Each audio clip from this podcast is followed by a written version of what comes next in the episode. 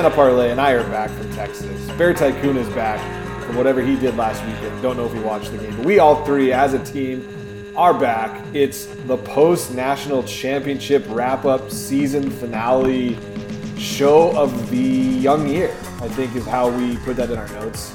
Uh, earlier tonight, we were talking about how we wanted to intro this. But all in all, the season is over. I don't know really what to do with myself. Hell of a season. Once in a lifetime season. Hopefully not, but so far in our lives it has been. But it's over now, and now we talk about it. Have some therapy about it, some group therapy on this uh, podcast about it. But yeah, like I said, Bear Tycoon in the house. Montana Parlay in the house, still standing after a long weekend in Frisco, Texas. How are you guys doing? Does Bear What an Tycoon intro, have to be in man. on this? Yeah, what an intro. Uh, a whole minute of you just talking, pretending like things are going well. Welcome back from Texas, boys. I'm very happy uh, to see you. I'm very happy you survived the weekend. Congratulations again on making the national championship. We're all very proud of you. Um, and I'm excited to hear about how it was on the ground. I watched the game uh, from the comfort of my couch. Okay. Uh, glad I didn't pay for a ticket to go down there. Uh, hand up, I switched over to the Seton Hall game uh, in the third quarter of uh, of uh, the football game because it wasn't much of a game, if you recall. Um, but yeah, it's good to be here. Good to chat about this. I want to hear about Frisco. Pictures looked awesome. Parlay, how are you doing? I'm doing pretty good. You know, I, uh, you know, overall good. like I. I wish Texas had legal gambling. I could have maybe hedged some of those dozens of bets I had on the Bobcats. Uh, but other than that, I, I'm I'm doing quite well. It, I, it's deflating, enthusiasm. obviously. The But- enthusiasm that you are showing us right now is it, it says I'm doing well. Yes. Big smiles from We, we are recording this on uh, Wednesday, January 12th, four days after uh, the national championship game. Is uh, is the booze out of your system yet? Well, I'm drinking Miller Lite, so no. Okay, just keeping it rolling. I like it. Okay. keeping it rolling to next season. So okay, let it. me set the table. Oh, you by guys the way, don't want to get first things first. Though, wait, before Okay. we go, I need to comment on on Parlay's legal gambling thing. For a state that loves its freedom Uh-huh, yes, and shouts it from the rooftops and has a big old heart on for for you know everything freedom and the flag, everything like that. to not be able to buy booze until noon on a Sunday, I got turned away. That from law's buying, been changed. I we need we need. Oh, it's not there anymore. we need truth in our podcasting. Uh, it has they changed that law during COVID, so it, Oh, it was just okay. Most of the most of Texas's time as a as a fr- quote unquote free state. Uh, they could not serve alcohol till noon, but they did change that law last year. So They, go ahead sounds like. That's a nice fact check there. Yeah. Yeah, But I went like to a 7 Eleven when. I got in on, on Thursday night. I didn't try it. It was when I lived in Texas. But when I got in uh, on Thursday night, it was late, probably uh, 1 in the morning. And uh, we stopped by a 7 Eleven real quick. We wanted to just grab some, uh, you know, a couple beers and a, and a glass of wine for a long day of traveling. Uh, couldn't buy that after midnight. 7 Eleven said no alcohol sales after midnight. Got turned away there. No legal gambling, like Parlay said. So um, if it wasn't for COVID, it would be three strikes there. No uh, booze before noon on Sundays, no booze after midnight, no legal gambling. What a weird state to, to like I said, shout from the rooftops about the freedom. and no no marijuana for those par- to, who partake. And you know, if- as far as the gambling goes, sports betting that's just recent. Okay, I understand a lot of states haven't brought that into the fold, but a lot have. So Texas, if they want to be free, they should have sports betting. And poker, though, that's been around forever. And nothing I like better than after a, a tough loss is to win all my gambling losses back on some poker against some drunk Bison fans. You know, that's all I, asked. I don't know And if that would have been what you would have been Yeah, doing after the game. on I- I wanna say- would have been a stretch. My drunken If I- poker skills are phenomenal. Well, hopefully better than your sober sports gambling skills. I have a feeling that the uh, the the policymakers in Austin, Texas, are looking at the metadata from all the bets that you made and lost uh, on the national championship game. Are like, oh man, we got to get in on this. Look at this slate right here of a hundred incorrect bets on one single game. We could we one could single run team. this- Well, the only bets I placed, well, allegedly placed on the game Mm-hmm. day were both won. So I allegedly Okay. placed some bets through Okay. some friends in Mm-hmm. Illinois. So Okay. Well, I think I think the metadata will speak for itself in Austin. Um, all right, where do we want to start? I, one one component to this that I think I'm interested in hearing about, you guys uh, and others may be interested in hearing about, is your travel down to the game. I know Hall of Famer Nate Stad um, had some issues. it sounded like everyone had some issues getting down there. Um, the the tailgate scene, the party scene after, uh, but also the game itself. I personally think we should start with the game, the low point, and then kind of weave our way through the other components of the trip. Does that sound all right? I know Parlay went to the video game museum. I'm excited to hear about that. and the tr- why and the train museum. And the train museum. he did a lot of he did a lot of sightseeing. Yeah. Nate, and eating. Why I went to two s- different top golfs, so Nice. Good for you. Um, Nate, why don't you start us out on the game? So in the stadium, let's just start from like when you got to your seats and work through the game as it is. There's a lot to a lot to unpack here, but when did you get to your seats? a lot of How were you excitement. feeling? We'll say we'll say that once we got in, which was a, a shit show in itself, trying to get into that stadium. Uh, when everybody was going in, they had about a quarter of the metal detectors they needed to get everybody in there. It was a mass of people trying to push through like three metal detectors at each gate. Horrible, horrible time trying They to get probably Once you got in- reevaluated. They probably reevaluated the need for security after the Frisco Bowl game that had like one third of the people in the stands. True. Yeah, they maybe weren't expecting it. So we get in. You get into that stadium though, and um, you know we were over on uh, in the Montana State section. They obviously have half the stadium North Dakota State, half the stadium Montana State. The end zones are kind of mixed. Uh, but got into the stadium, got to the seat, and there's an, uh, an, a different excitement. It's not a home game, so you're not you know familiar with Bobcat Stadium, those type of things. But there's a definite buzz in that stadium when you sat down.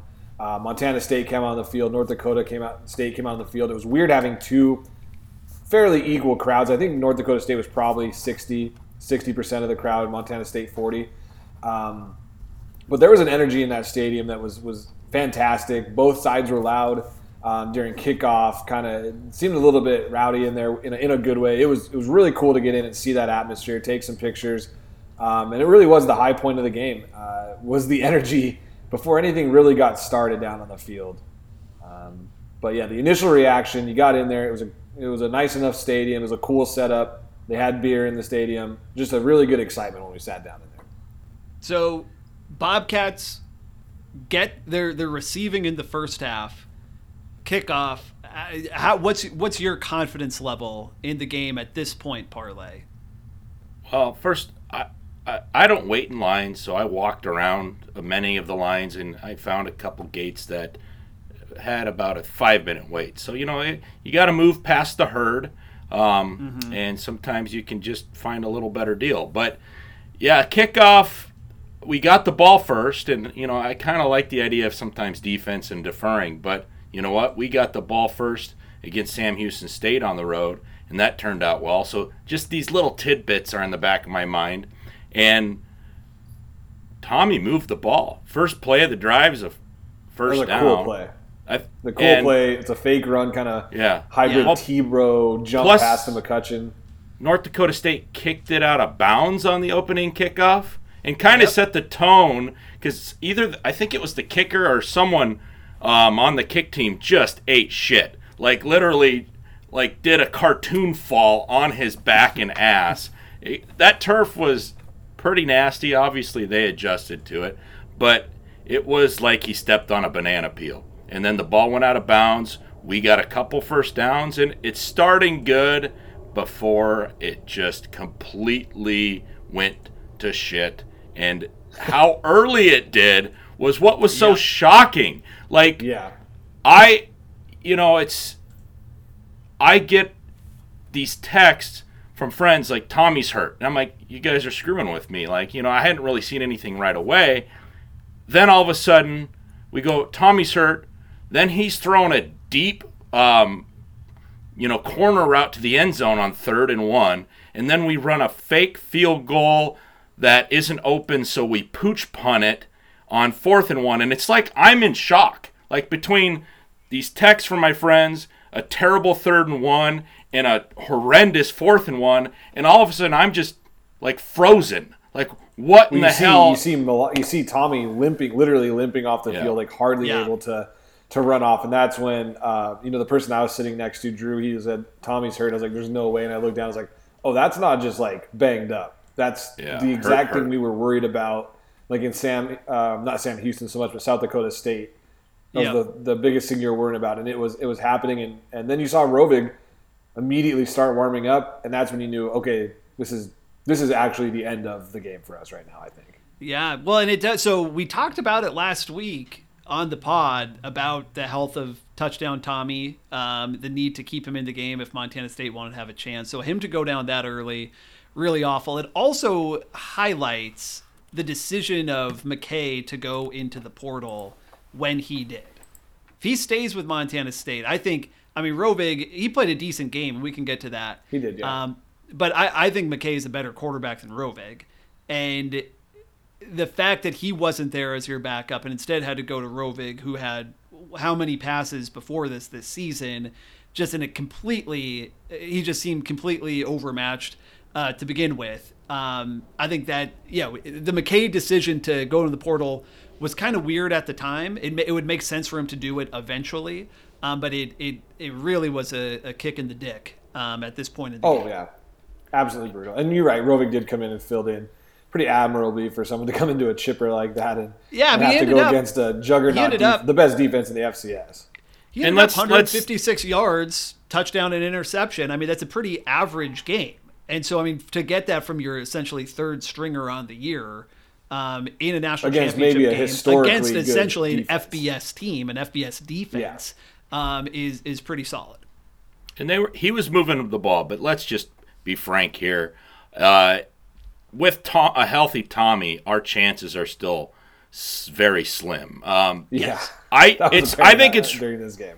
really really hard to to quantify the amount of energy that was zapped out of both the fans and the players when Tommy went down.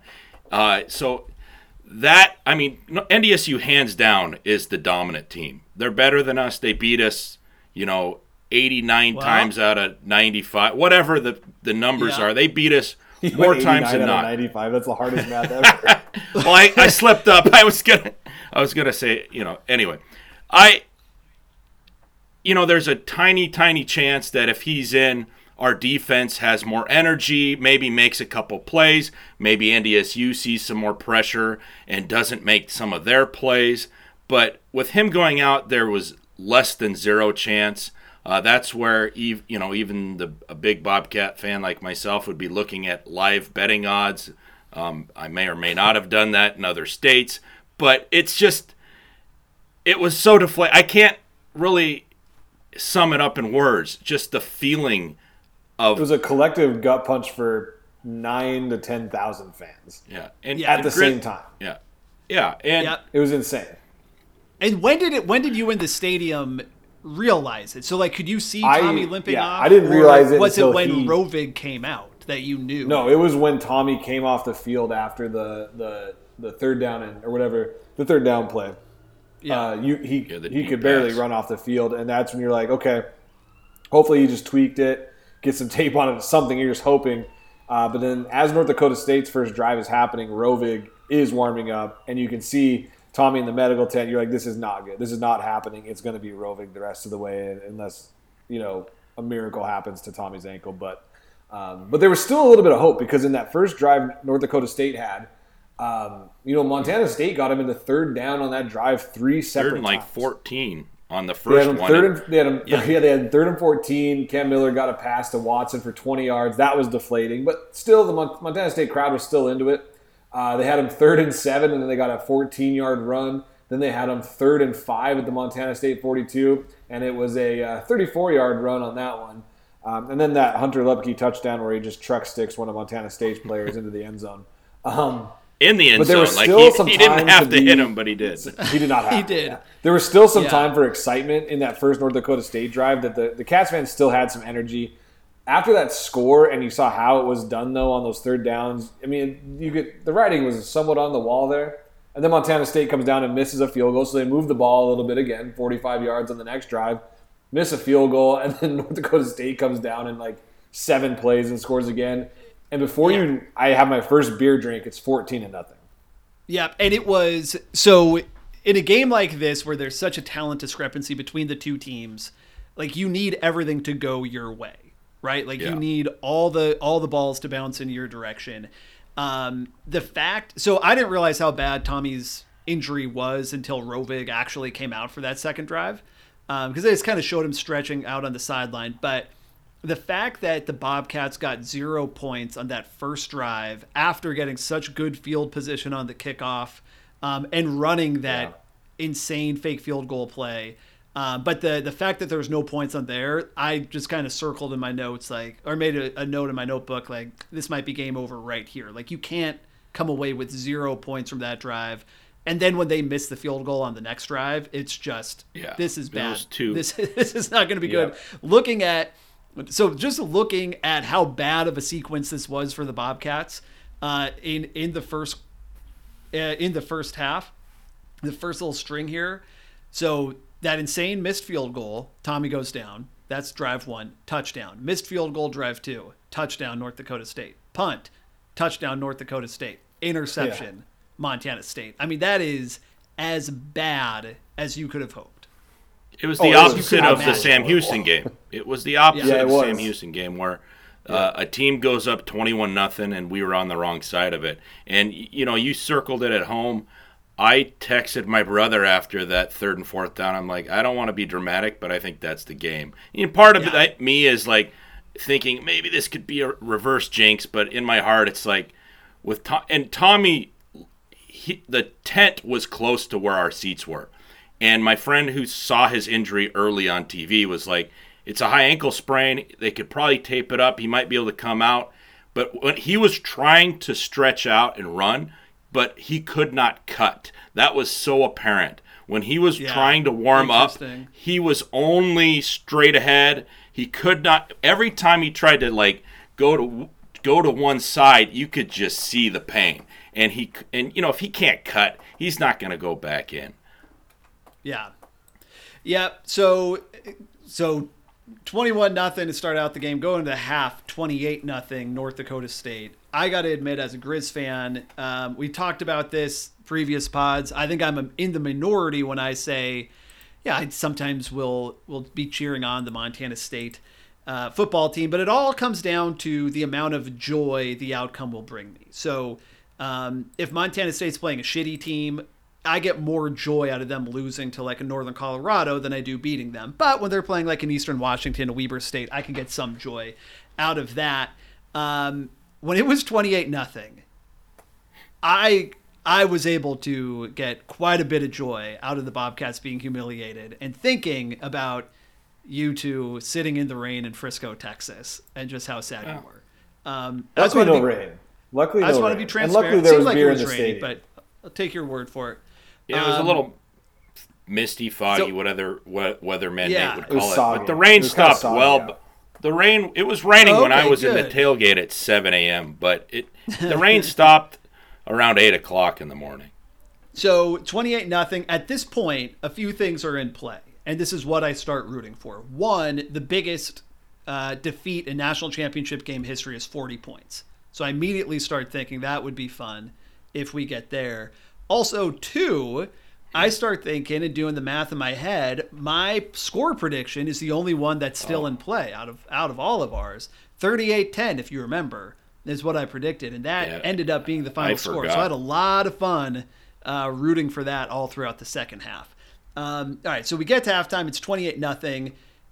What do- what do you do? You guys go it- go out to the tailgates? Do you just hang out in your seats? Like what what is the mood in the stadium? North Dakota Well- State, I'd imagine, is just this is what we expected to happen. So at 14 nothing, I'm still trying. I turned into um, Parlay Revere. Okay.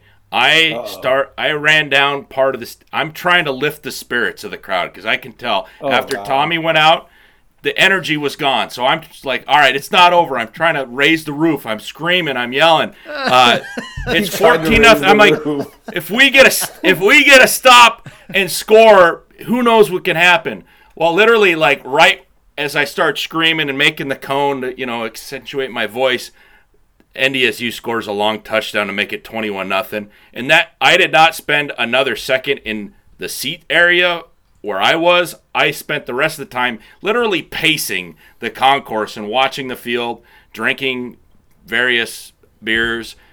Every once in a while, I'd come down to the 50 yard line. I had a friend who had an extra seat there, and I'd watch. But a lot of pacing and some beer chugging. I might have sent you a video. Um, Yep. you know it it, it just i couldn't stand in our seats there was four bison fans and they were nice enough and we'll get into how you know the, overall bison fans are great we'll get into that later when we're talking about the tailgating but these guys they were just so damn confident and cocky they're yelling oh it'll be over before halftime before the game starts and They were we right. start they were right They nailed it. Maybe we and put then- that in the Hall of Fame. when when Tommy goes out, I'm you know, and I'm just like, ah, we, you know, talking about the quarterback situation. They're like, well, that's just too much pressure to put on one kid. And in my head, I'm thinking, oh, you dumbass! Like, if anyone loses their stud quarterback, they're not going to win. But then it hit me like North Dakota State would win if they lost their quarterback. Yeah. You know, like they just have the complete They're system different team.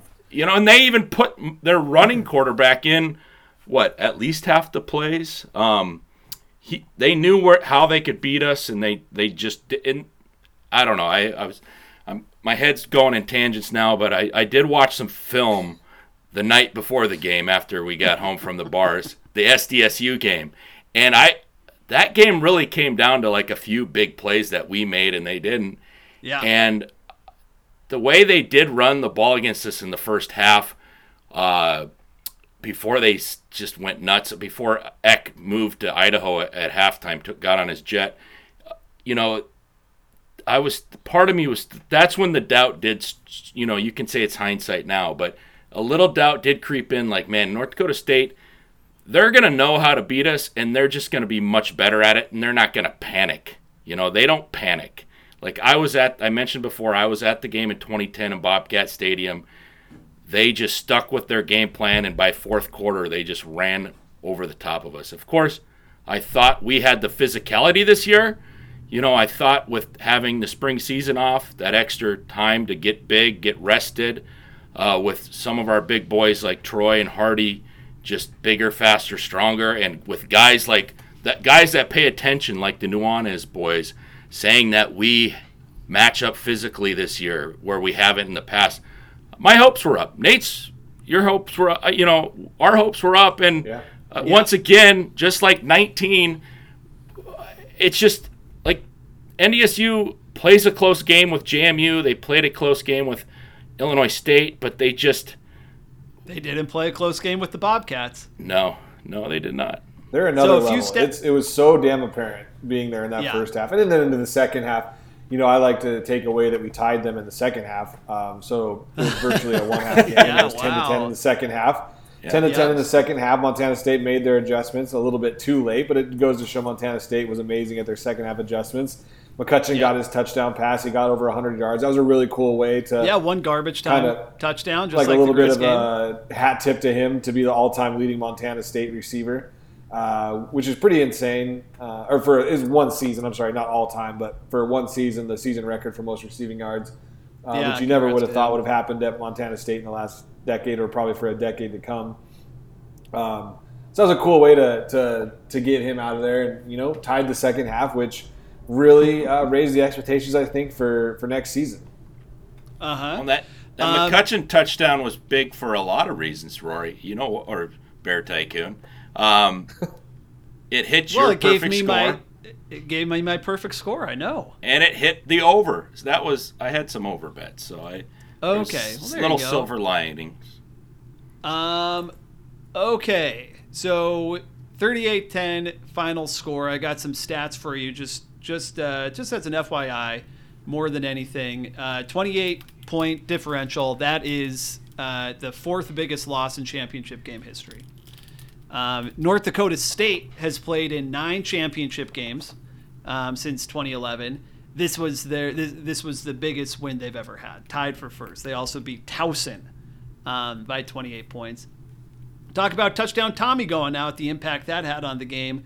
Um, unquestionably, unquestionably, it did, but that that powerful Montana State defense gave up 503 yards. North Dakota State. That's the most they've ever, the most yardage they've ever had in a championship game.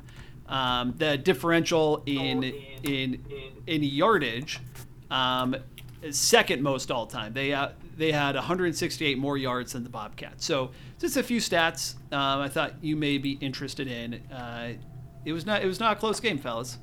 One cool one cool thing about this year was, um, and it kind of goes along with that after playing in the championship game. Uh, 12 wins for Montana State this year. Uh, only 10 for for Montana.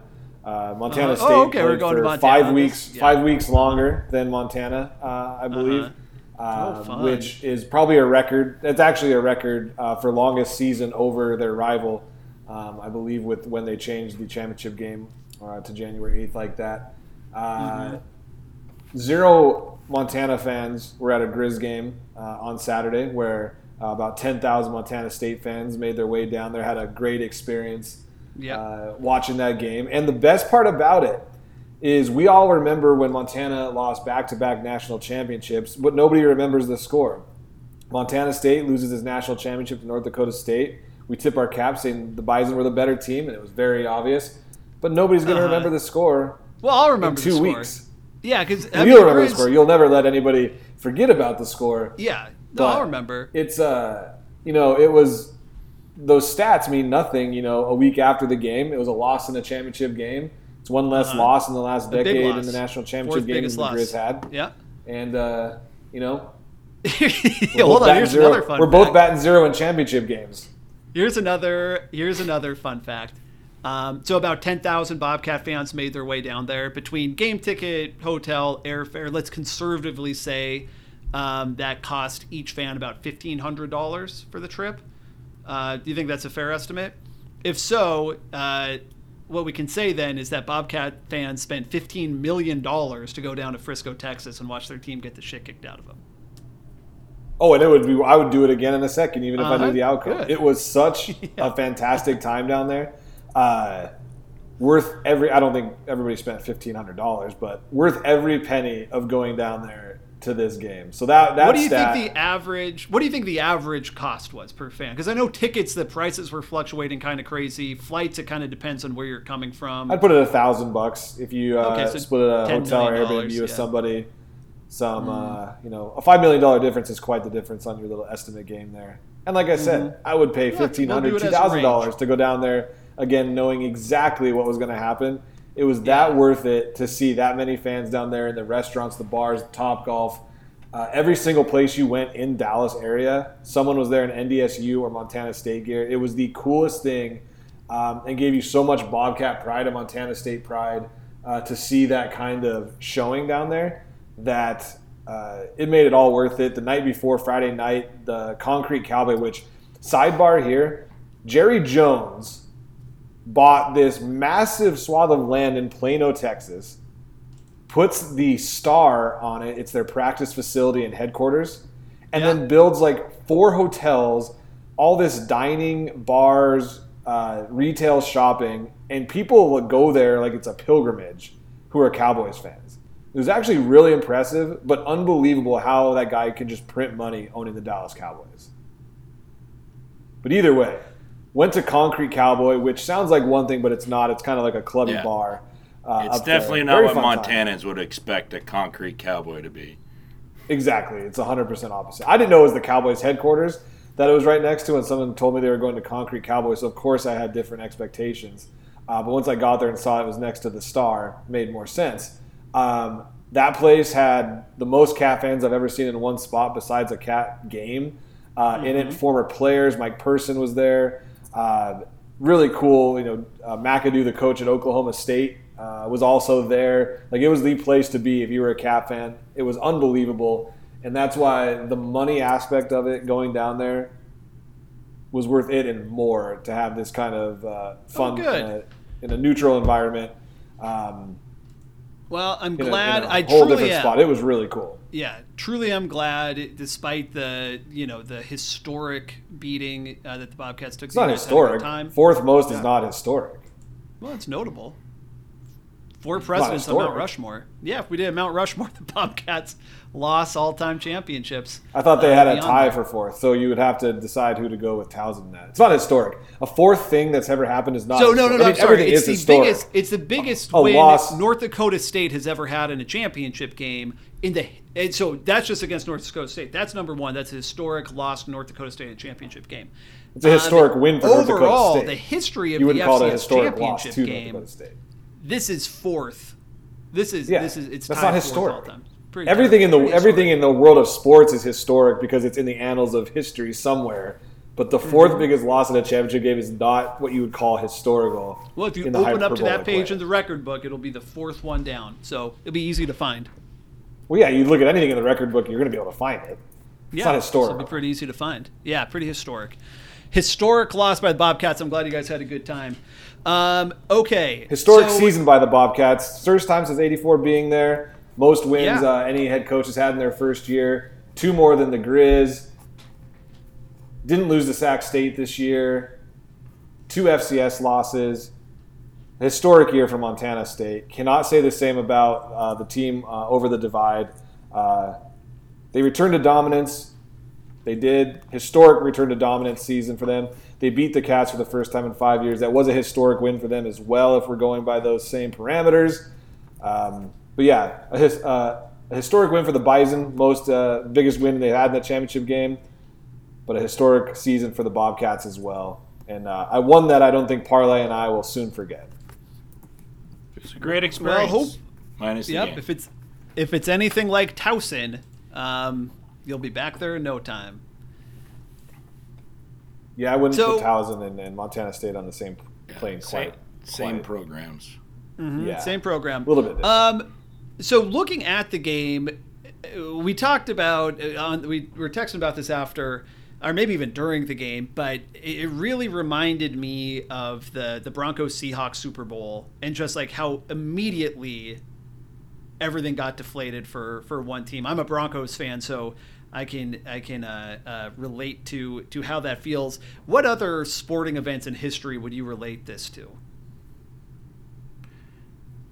Uh, I mean, I, I thought of the Broncos Seahawks game because I bet on the Seahawks that year, and it, so I had the opposite feeling um, in that game. But yeah, it's just it's one of those things where it was over before it really started. So that would have And- been Cat Grizz 2019 is what it reminded me of actually. I was Yeah. also thinking. Um, I was also thinking. It did. That was a um, historically bad first half for the Grizz in that game. Historically bad first half for the Cats in this game. The parallels there when you knew it was over pretty quickly. I was also thinking maybe like when Mike Tyson beat Peter McNeeley in his comeback in 1995. North Yeah, Dakota State everyone beat is. Mike Tyson in this. Yeah, that was that's a topical one for sure. That's one that Mm-hmm. everybody had on their minds. Yep. Um, so Broncos, Mike Tyson. Um, that's about it. Put Cat them on the Mount Rushmore. Yeah. Uh, okay. Okay. Um, all right. What else? What else do we want to talk about? You're down there with the FCS Nation guys, uh, the R and R CatCast guys. Did some Top Golf. You did some bars. You did some uh, uh, museum tours. Want to talk about the trip down there? Parlay. What was your favorite Yeah. part? So I was sitting here in uh, sub-zero weather last week, just watching all these flights get canceled, seeing that some of the FCS Fans Nation guys were going to be there on Thursday. My flight was scheduled to go out on Friday, and I'm between some guys I know being there Thursday and potential flight cancellations. I decided to change my flight to Thursday, so I took off uh, Thursday afternoon and landed with about the same time as Chris um, from Tubbs at the Club, formerly Tubbs at the Club. Wait, did I? Hope I didn't break anything there. But um, uh, Kyler, FCS Fans Nation, and the Eagle Power Hour, and Matt Frazee with the FCS Fans Nation. Nice guy, even though he's a Bison fan. And Jamie from, uh, he's a JMU fan, also FCS Fans Nation. We all had an Airbnb. It had a pool table, ping pong. You know, there it was a heck of a time. You know, we went out, we had a good time, uh, played some a hole. It's like a indoor version of bean, like I don't know. It's like a mix between like horseshoe and and bags, but like put up on a wall. I have seen it in like one other bar, and I beat everyone, and I thought, including the Bison fans. So I f- figured that was a good sign for Saturday. Um, Chris and I made some good content. Um, you know, that night at the Airbnb, uh, drinking and punching a punching bag. Like, just a good time. Just a good time, good, wholesome time. Uh, Friday, we woke up, we went to Hutchins. I mean, that is a pilgrimage in itself. Barbecue, some of the best beef, brisket, and these things called uh, the Texas Twinkie. It's it, think of like a jalapeno another popper. Thing, that's another thing that in Montana would be something totally different. Like Yeah, you you hear Texas Twinkie, you think of something slightly different, but this is like a jalapeno popper on steroids. It's a jala, it's a jalapeno stuffed with cream cheese and beef brisket, wrapped in like really thick cut bacon, like cooked and smoked, and then they dab their their sauce on it, and it, it is just amazing. So I mean, I ate I don't know four pounds of barbecue Friday, and then went to Top Golf, and you know went out saw Nate at Concrete Cowboy. Um, made it home about Every time that name comes up, I do laugh. Like concrete cowboy. well, it definitely damn name it's so you think Concrete Cowboys Cowboy, and they actually have a Concrete Cowboy in Chicago, and I don't know if it's the same owners or same design. I had the same feeling going to Concrete Cowboy in Chicago once in my life that I'm sure every uh, 25 to 50 year old Montanan at Concrete Cowboy in Texas had is like, oh, Concrete Cowboy. I can wear my cowboy hat, my boots. Uh, there might be some country music. Nope, it's a club. They play everything that isn't country.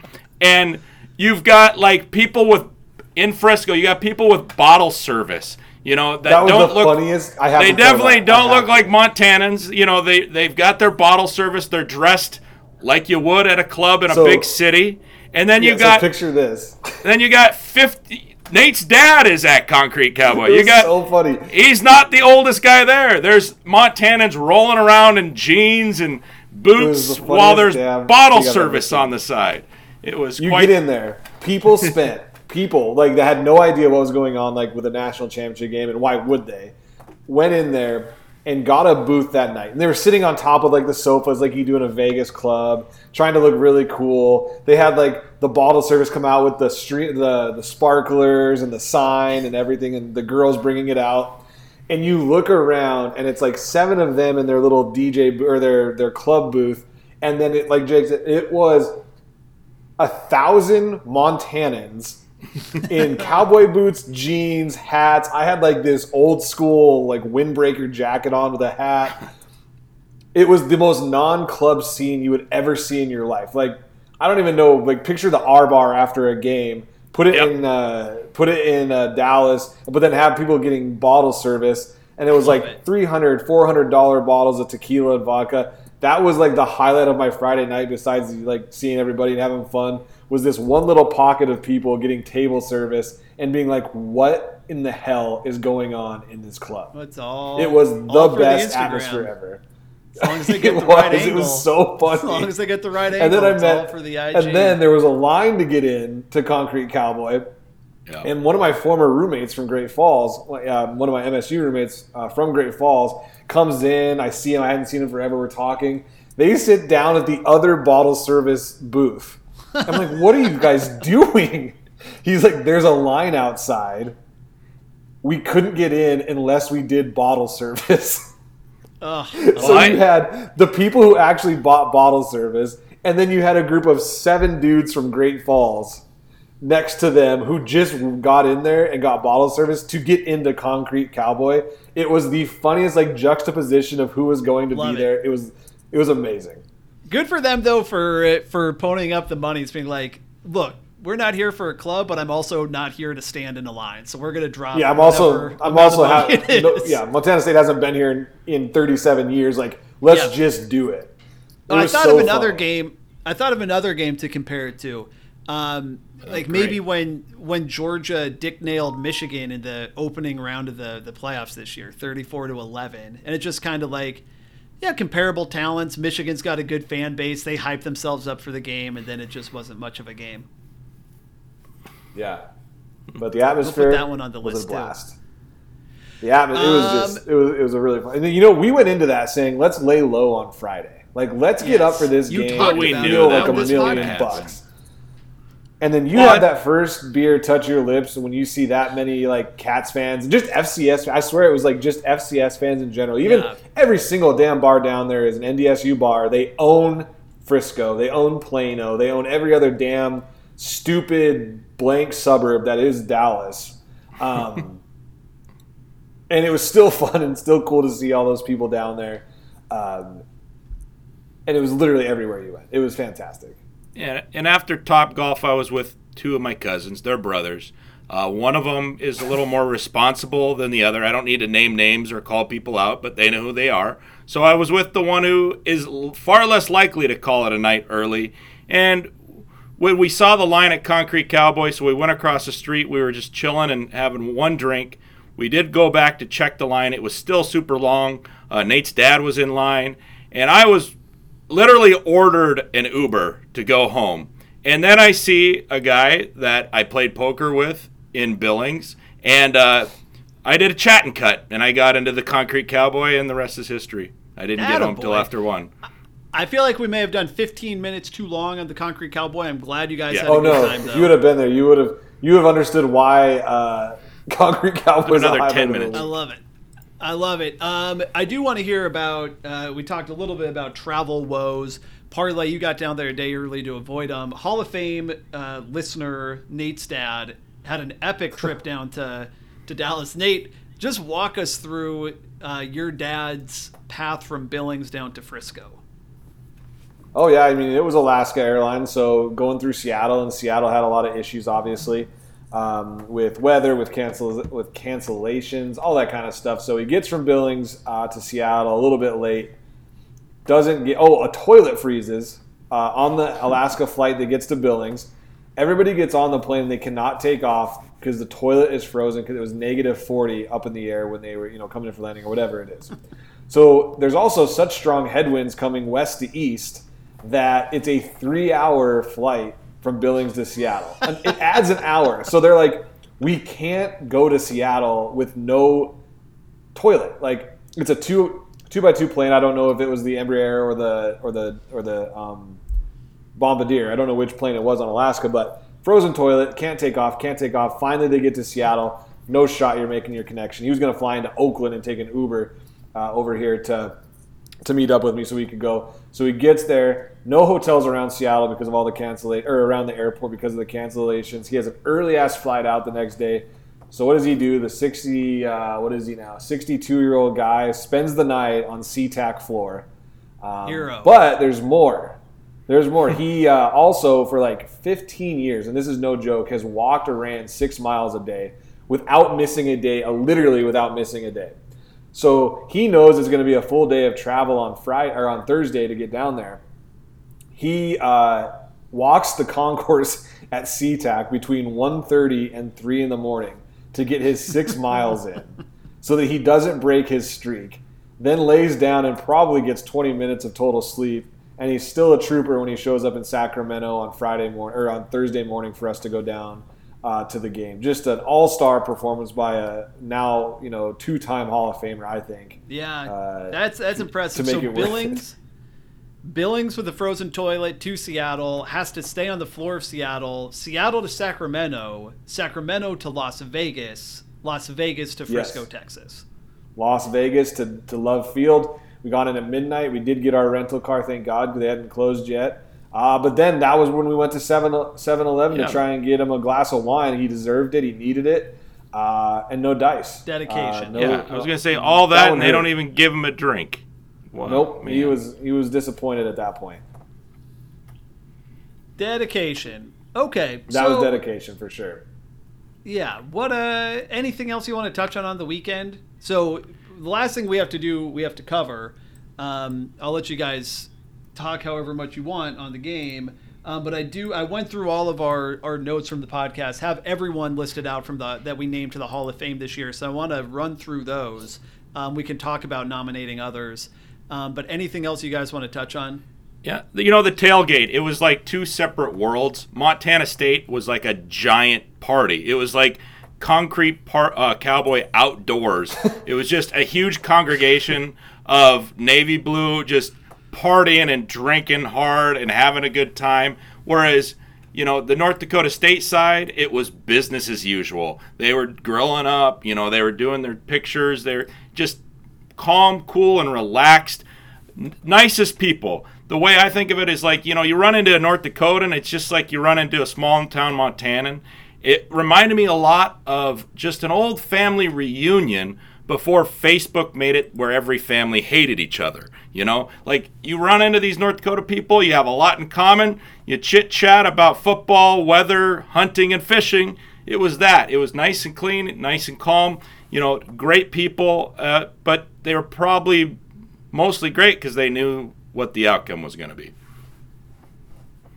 It was true. The North Dakota State fans were very nice, but they also knew that they were gonna just absolutely kill us too. Like Makes they sense. didn't have the little uh, like the the second year in a row of thinking that you know North Dakota State was gettable like all of us did. Um, they knew what kind of team they had, the historic defense they had, uh, and they were super nice. There was one point I was in a place called like Wild Pitch, I think, and I was literally one of four Bobcat fans amongst probably five to six hundred NDSU fans.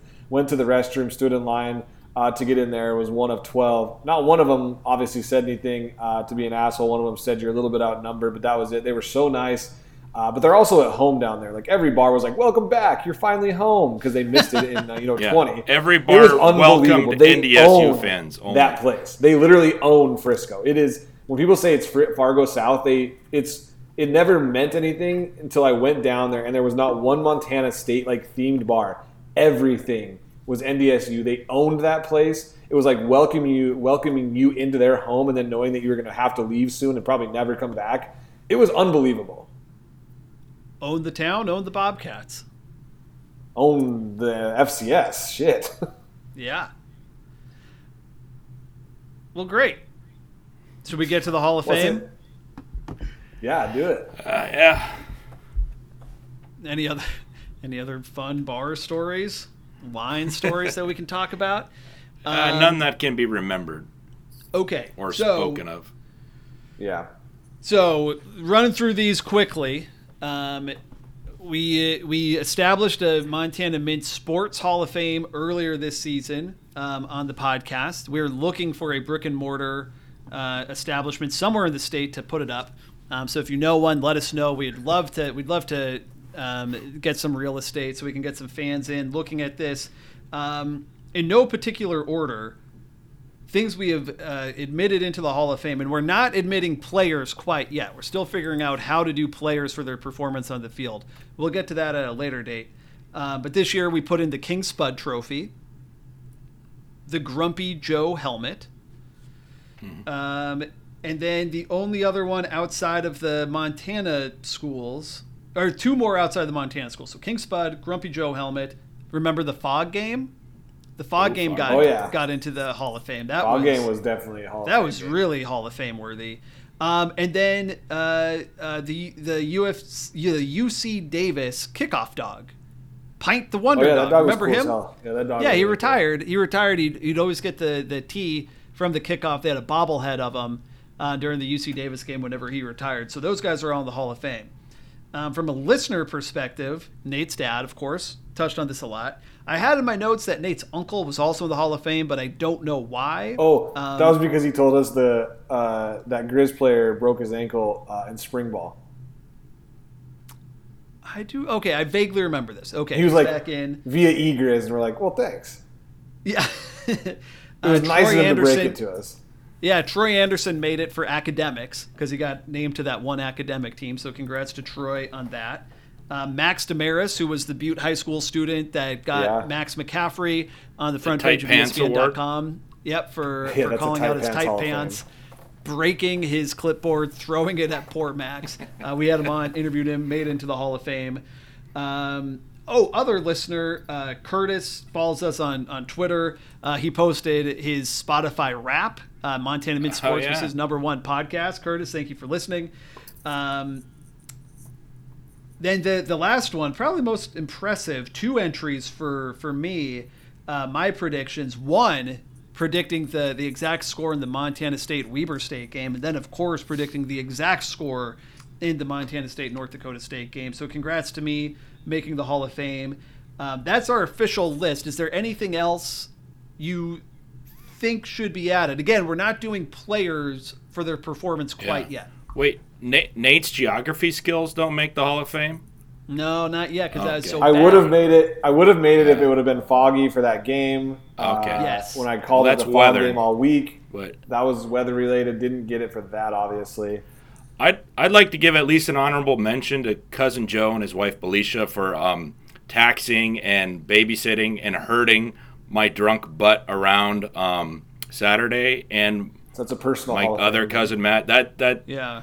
I mean, well, I'm a big part of the fan base. You know, uh, We're at Yeah. the we're at the, Par- we're at the Parlay Revere. section of the fi- finale.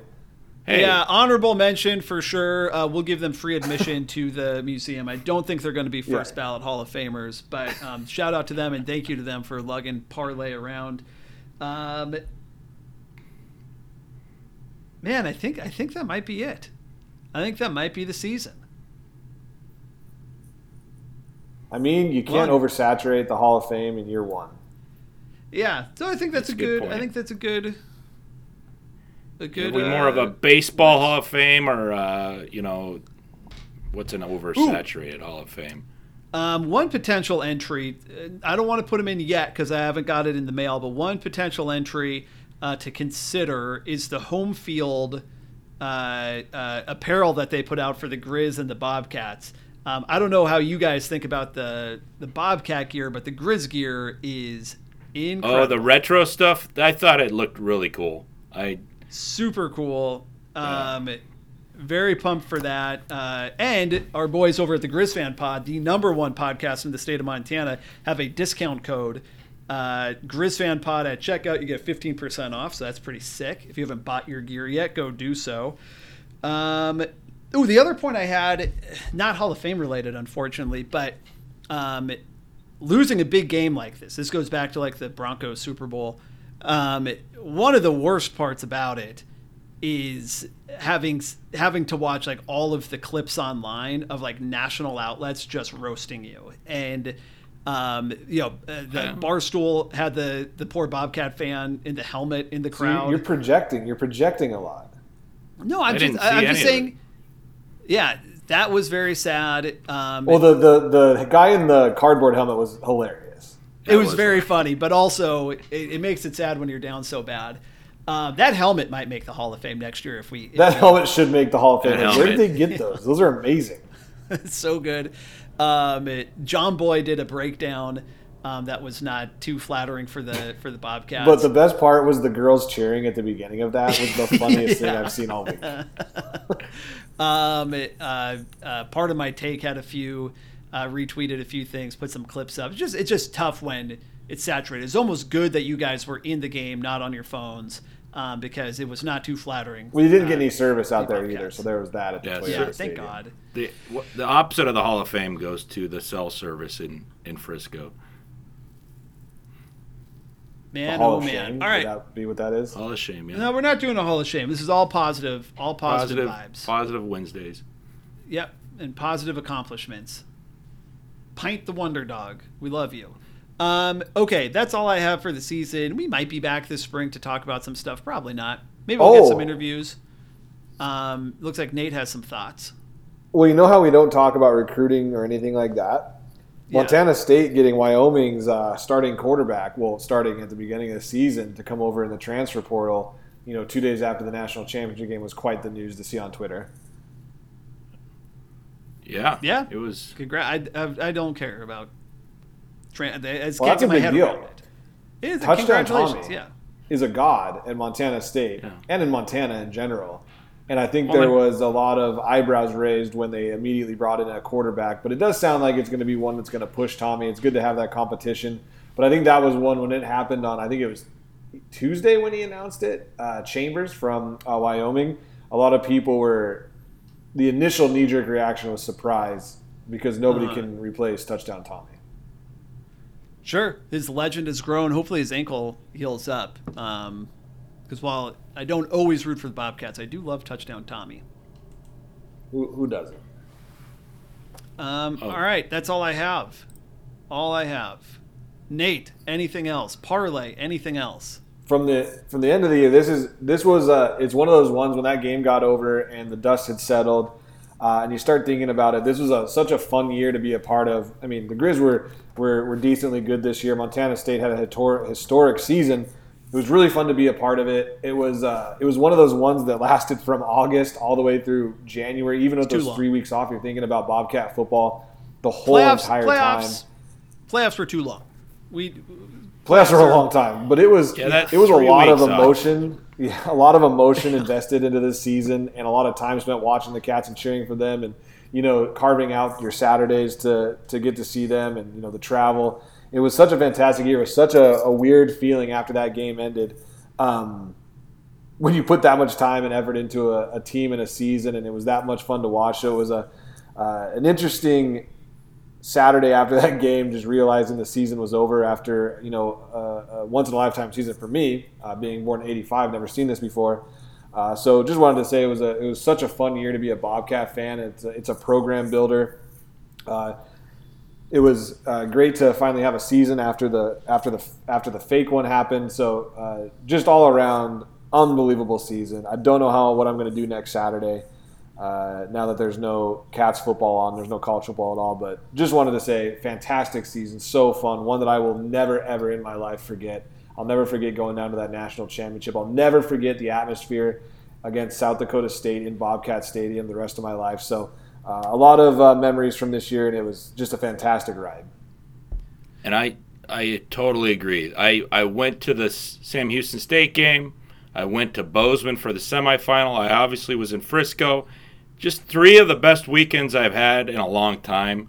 It just great seeing all the fans, seeing friends and family, watching Montana State do so well, you know, up until the championship, but still to get there, the experience. There was a time, you know, we were sitting there, me and my cousins were before the game even, you're like, man, this is the last weekend. You know, this is our last Yeah. game this year. You know, because we had all met for the Wyoming game too, the three of us. So it's just a lot of fun, and it is. There was a little slight bit of emptiness even before the game, knowing that this was going to be the last game of the year. And I, I you know, hopefully next year we continue with some momentum. Um, just an awesome year all around. I, I hate to see some of these seniors go. So I know it's positive only, but here one thing: shame on all the voters who left Patrick O'Connell and Troy Anderson off their Buck Buchanan ballots. You don't want to vote them first, second, or whatever? Fine. Off the ballot. Shame. Shame, shame, shame. There. Now that's all the negativity. I like it. I got one more question, um, and this is a serious question before we go. I, I need predictions and thoughts from you guys. Prediction: Will the Bobcats hang a runner-up banner in their stadium, like national championship appearance? And if they do, what are your thoughts? Um, I I would I would think you would do something to commemorate that run, and I'm okay with with that. It's not like you know we made the quarterfinals banner or we made the semifinals banner or anything like that. It was you know got to the championship. It was you know it did have that feel of a bowl game when you were down there. So I can see when you put like you know I know Wyoming and stuff puts their bowl games up and other places do too. Uh, I think there'd be something somewhere commemorating the you know 2021 Cats for for what they did, uh, and I'm definitely okay with it. Okay, parlay. Will they do it, and what do you think? I mean, where do they even hang those banners? It's been a while since I've been in the field house. I don't Um, know. I think it's on the But- other side of the scoreboard, Okay, but Oh wow, well, which there's not much see any- room. which you can't see Yeah. anymore because there's a building there. Yeah, not a lot of room This to the- hang it. That It's scoreboard. the size of my computer screen. But yeah, national runner-up. I don't know. I, I it's okay. Like I, I honestly, I didn't buy any shirts in Frisco because I didn't want to remember that loss. Um, so I, I usually don't like to commemorate that type of loss. I'll commemorate the whole journey just with my experiences Yeah. in going to the games and watching our victories in against Sam Houston and against South Dakota State. But I don't know. I- I'm kind of indifferent on it. You know, we were second in a 2014 bracket. That says a lot. You know, all these haters can say, "Oh, the seeding" or blah blah blah. But you know what? We beat some great teams along the way, and we made it to the championship. Yep, fourth biggest loss in memories, too. championship history.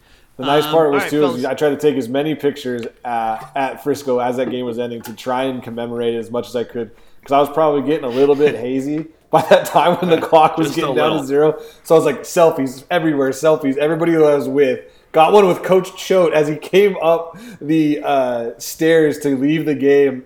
Uh, I said, Choate, what do we do next year? And he said something about you can't have the highs without the lows. I think it was a little bit of coach speak. I asked him for a selfie. He goes, "Yep, this is the last one of the day." He smiled through it all. Uh, but I tried to take as many selfies and pictures to at the end of that to Love it. commemorate those memories, uh, so that the Coors Lights didn't ruin it for me. Love it. Okay, that's all I got, fellas. I've talked about the Bobcats for too long over the past five weeks, but Yeah. love you. What a great season. Yes, and thank you to our listeners who put up with it and, and listen to this, even if it is single digit, if it's double digit, if it's triple digit, if it's four digits, every single one. It's really fun. We like what we do. Uh, it's fun to catch up and do this, even if we had zero listeners. Uh, but do thank everybody for listening. It was really fun. We'll be back for next year. We do have some projects in the off season that we're excited about too. But uh, a really fun podcast season. When we didn't get to do it last year, we were a little bit rusty at the Yep. start. I think we hit some strides, but it was really fun. Yeah, and thanks, Laney Lou. Yeah, and thanks for inviting me on these last few weeks. playoff parlay Revere is what. Could we? You know, I'm doing it. We're doing it. A It's Parlay Revere shirt? a- no, it's a Parlay Revere is in the Hall of Fame. I am doing it. It's a first ballot. Parlay Revere is a first ballot Hall of Famer. Is Love there it. anybody that would object? Nope. I second the motion. I probably All right. don't Great get a vote. addition. So. Montana Parlay as himself is not in the Hall of Fame. Let us be very, very clear. Yep. Montana Understandable. Parlay Revere is 100% a first ballot Hall of Famer, and we thank him for his service. Yes. Thank you, Revere. All right. Well, with that, we thank everybody for another fantastic season. We will hopefully hear, talk, see you soon, interact with you on Twitter very soon. Sometimes with some beers in our system, sometimes without. Um, but yes, we love you all. Thank you for listening. Go We'll see you next year. Please take me back, just take me back to that time of innocence. Lay down with me, but keep it clean so the secret never ends. Everything I wanna do on this night just feels so